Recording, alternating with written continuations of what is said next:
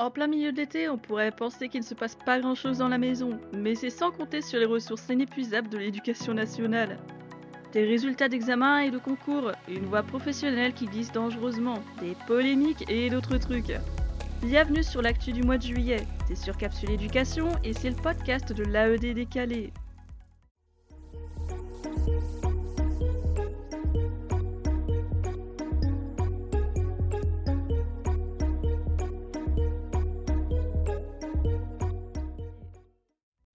Résultats des examens et des concours dans la maison.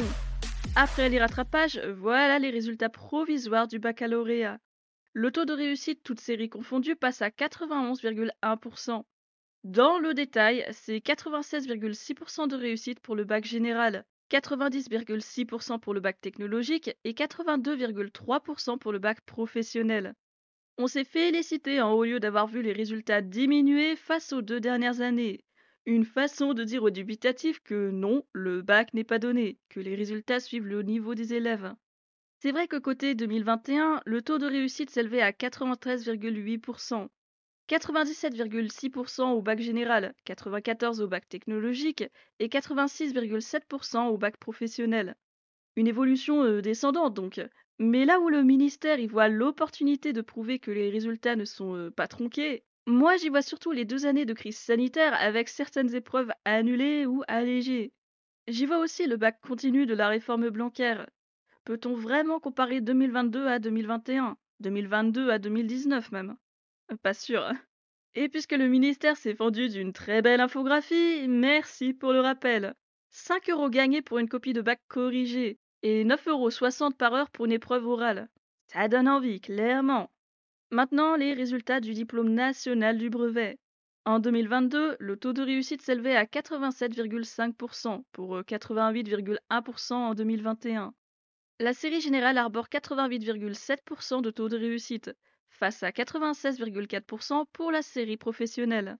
En 2021, le général c'était 89,1% et le professionnel 78,3%. Comme je ne suis pas vraiment une admiratrice de la comparaison constante, je préfère plutôt m'interroger sur un point.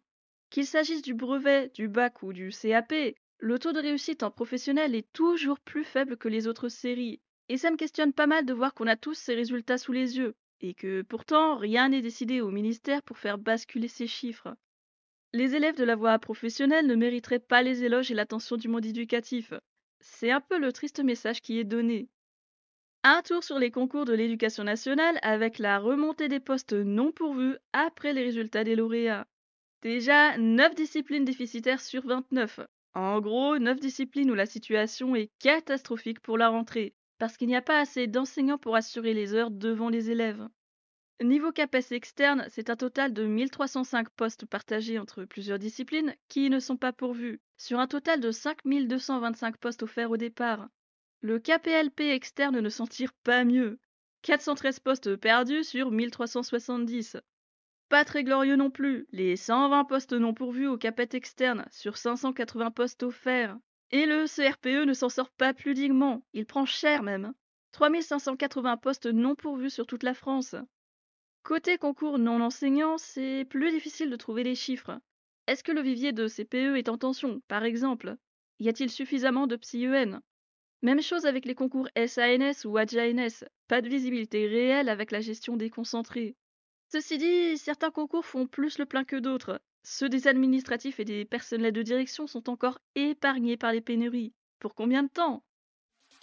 L'enseignement professionnel entre les mains du ministère du Travail. Dans le cadre du remaniement définitif du gouvernement, une petite nouveauté étonnante et pas forcément rassurante a fait son apparition. On connaît Papendiaï comme ministre de l'Éducation nationale, on connaît Olivier Dussopt comme ministre du Travail, de l'Emploi et de l'Insertion de France. Eh ben maintenant, on a une ministre déléguée chargée de l'enseignement et de la formation professionnelle. Une ministre qui est en gros partagée entre les deux ministères. Et forcément, ça a de quoi faire lever un ou deux sourcils et filer des craintes sur l'avenir de la voie professionnelle, plus particulièrement du lycée professionnel. Le programme présidentiel de M. Macron était très clair en 2017 puis en 2022. Il souhaitait faire de l'apprentissage la norme, et cet entre-deux va dans ce sens. Pour rappel, l'apprentissage c'est en lien avec le ministère du Travail, un statut d'apprenti et un autre statut de formateur. L'apprentissage permet aux entreprises d'accueillir des apprentis avec euh, des contreparties financières intéressantes. Question de taxes et de financement qui incitent à prendre plus d'un apprenti. Sauf que l'apprenti a un salaire, un semblant de salaire en tout cas, a presque un statut de salarié, et que le temps qu'il passe en entreprise, c'est un temps que les formateurs n'ont pas en cours. C'est pour ça que les centres de formation d'apprentis fonctionnent sur l'annualisation, contrairement à l'éducation nationale. Pour l'instant, les lycées pro sont encore dans la maison, mais avec une ministre déléguée ou deux ministères, on peut bien se demander si ça annonce le passage du lycée pro sur une tutelle du ministère du Travail. Catastrophe assurée si l'on regarde les dégâts causés par les réformes successives. À ce stade, euh, d'accord, on ne peut pas nier la nécessité d'une réforme. Mais bon sang, pas une réforme qui détricote encore plus les statuts et la diversité des parcours. Parce que tous les élèves ne peuvent pas passer sous le statut d'apprenti. Certains ne sont pas prêts à s'immerger dans une culture d'entreprise. D'autres se plaisent très bien sur le statut scolaire, avec une majorité de temps théorique et des stages à côté pour pratiquer petit à petit.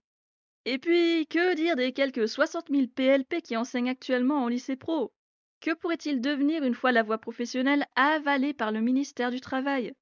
Un statut de formateur pour ceux qui souhaitent rester Une reconversion dans les collèges pour les autres? Car oui, un décret qu'on avait déjà découvert le mois dernier autorisait les PLP à enseigner dans les collèges s'ils étaient volontaires. Bref, a-t-on raison de voir ce remaniement avec méfiance ou sommes-nous dans la paranoïa? Perso, je penche pour le premier. L'été, les statuts et les affectations qui tardent. Ça nous manquait les polémiques quand même. Hein. Tout part d'un message apparu sur Twitter en pleine canicule. Mais avant ça, le système d'affectation et de mobilité. Premier pépin, Certains rectorats ont sous-estimé le nombre de berceaux stagiaires et le temps de présence a changé, c'est supposé être un temps plein pour le stagiaire. Deuxième pépin, la réforme des concours est encore en cours de transition, ce qui veut dire que jusqu'à 2023, les anciens statuts seront mélangés aux nouveaux statuts. Contractuel alternant, assistant d'éducation en pré-professionnalisation, lauréat de l'ancien concours, à quoi se rajoutent les titulaires et les contractuels?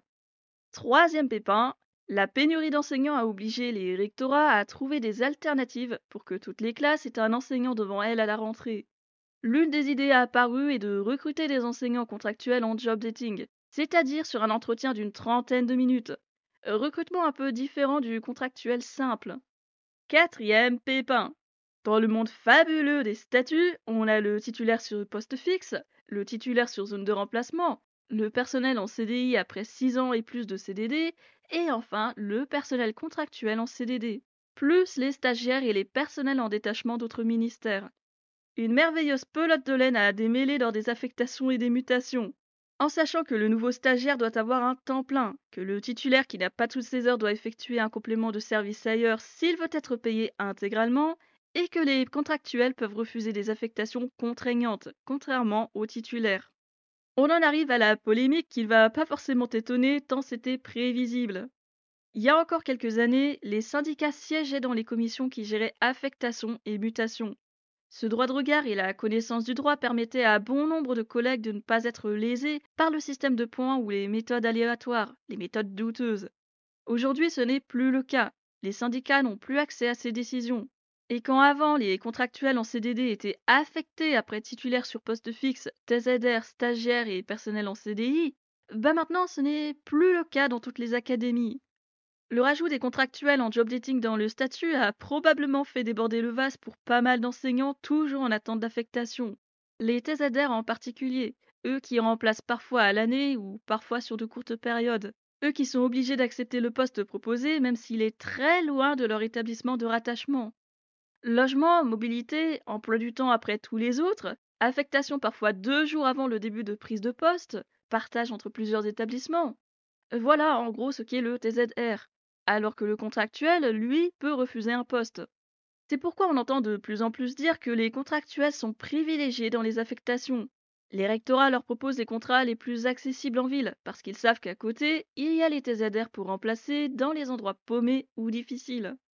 Voilà la polémique sur la place des contractuels relativement euh, très mal aimés dans la profession, même si personne n'envie leur précarité, curieusement. Il arrive en effet que des rectorats ne jouent pas le jeu, et même mettent de l'huile sur le feu en encourageant les querelles entre les différents statuts. Mais c'est important aussi de le rappeler. On ne méprise pas gratuitement un collègue parce qu'il n'a pas le concours ou le même statut que soi. Il n'est pas question d'infériorité ou de supériorité. Pas question de se claquer la bise ou de se marier. Pas question de filer les progressions et de former un contractuel à peine arrivé, sans rémunération qui plus est. C'est de là que la polémique est partie. Il est simplement question d'accueillir comme on accueille tout le monde, avec respect et professionnalisme. Pourtant, dès que ça concerne les contractuels, le discours et l'attitude ne sont plus les mêmes pour une partie des personnels, comme si le contractuel était un furoncle qui s'appropriait le poste d'un autre. Cette polémique de bas étage a créé une nouvelle division qui ne manquera pas de s'amplifier à la rentrée, ça en est sûr.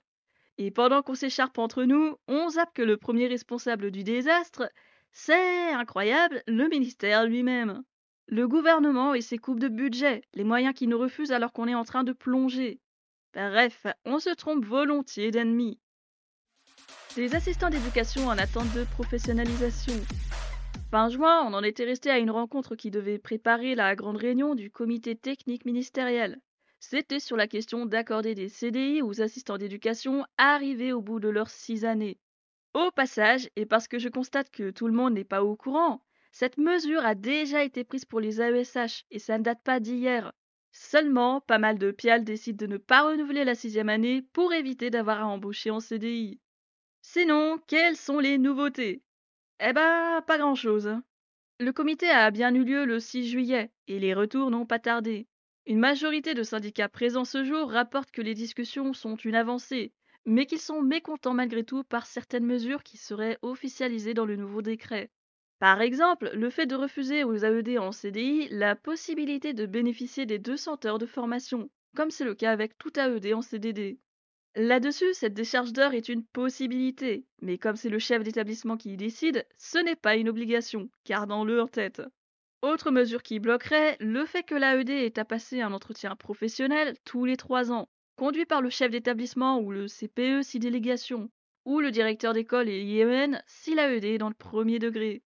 Alors voilà, à l'heure actuelle, on n'a toujours pas vu la tête ou la queue de ce fichu décret.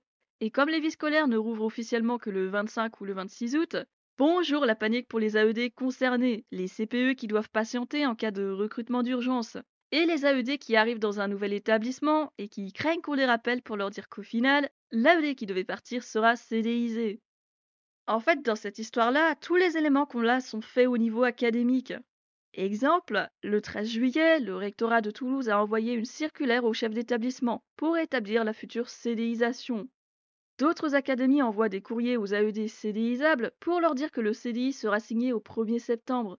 Mais sans décret pour définir les conditions, clairement ça n'inspire pas la confiance. Des rumeurs disaient que le décret serait publié pour fin juillet. Nous sommes fin juillet et toujours rien. Ceci dit, j'enregistre cet épisode le 29. Peut-être que depuis, il y a eu du changement.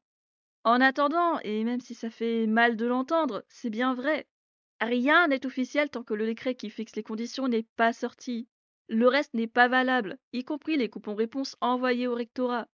Ce sont des communications nationales qui écraseront tous les doutes. Dans les autres nouvelles du mois, un manuel scolaire publié chez les éditions Ellipse est pointé du doigt parce qu'il comporte un certain nombre de citations d'auteurs. Rien de grave, tu me diras. Sauf que ce sont des fausses citations, des mots que les auteurs n'ont jamais dit, et les éditions n'ont pas l'air d'y voir un problème. Dur, dur, surtout quand des élèves ont failli être pénalisés par les correcteurs à cause de ces citations, même s'ils ne savaient pas qu'elles étaient fausses. Une autre nouvelle du côté du dégel du point d'indice pour les fonctionnaires. Et déjà, 3,5%, c'est une décongélation qui ne fait pas rêver. La blague de mauvais goût, c'est surtout pour les professeurs documentalistes dont l'indemnité de suggestion particulière n'est pas indexée sur le point d'indice, contrairement aux autres. Assurément, les profs doc apprécient cette considération incroyable. Entre ça et le refus d'une prime d'équipement informatique, ils sont évidemment très choyés. Encore plus loin, le protocole sanitaire pour la rentrée 2022-2023 est sorti. Génial, hein? Mais il est aussi vide et cru que les autres protocoles. Comme consolation, on se dirait que pour une fois, il a été publié dans le respect des personnels c'est-à-dire en mi-juillet pour qu'on puisse plancher dessus avec un peu d'avance, et annoncé par voie ministérielle, et pas par voie de presse payante. Dernière nouvelle, la création de 4000 emplois d'AESH pour la rentrée de septembre. Une annonce de Papendiaï via Twitter. Parfait là aussi. Mais entre les AESH qui démissionnent et ceux qu'on ne renouvelle pas pour s'éviter de les CDIser, Est-ce que ce sont bien des emplois à créer ou des places à pourvoir urgemment? Et puis entre nous, qui serait prêt à accepter un contrat de 24 heures pour moins de 900 euros? Sortie en lien avec l'éducation nationale. Comme des gosses, une série disponible sur M6 pendant les vacances d'été. Attention, attrape cliché et montage douloureux, le tout se passant dans ce qui ressemble bizarrement à une école élémentaire.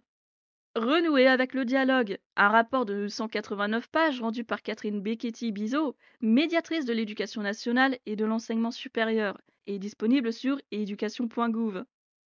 Déploiement du service national universel sur l'ensemble du territoire français.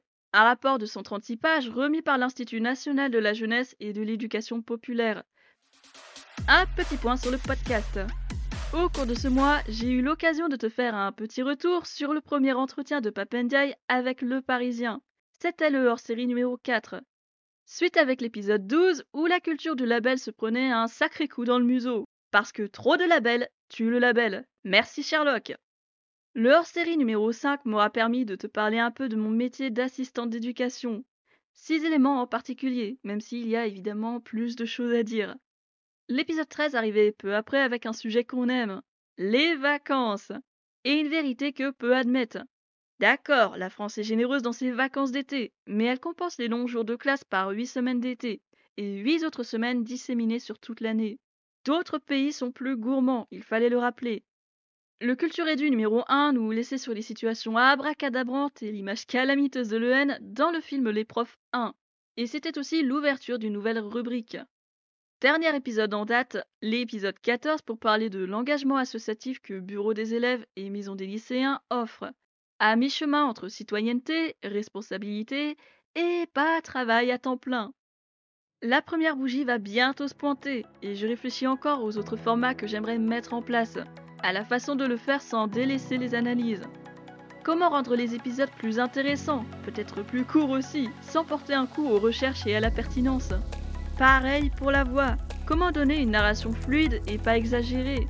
Question d'équilibre, de dosage, de pratique. J'y travaille. En attendant d'améliorer, je vais nous souhaiter un mois d'août reposant et pas trop chaud, sans catastrophe ou mauvaise nouvelle, autant que possible. Porte-toi bien. Nous, on se retrouve la semaine prochaine pour une web série déjantée.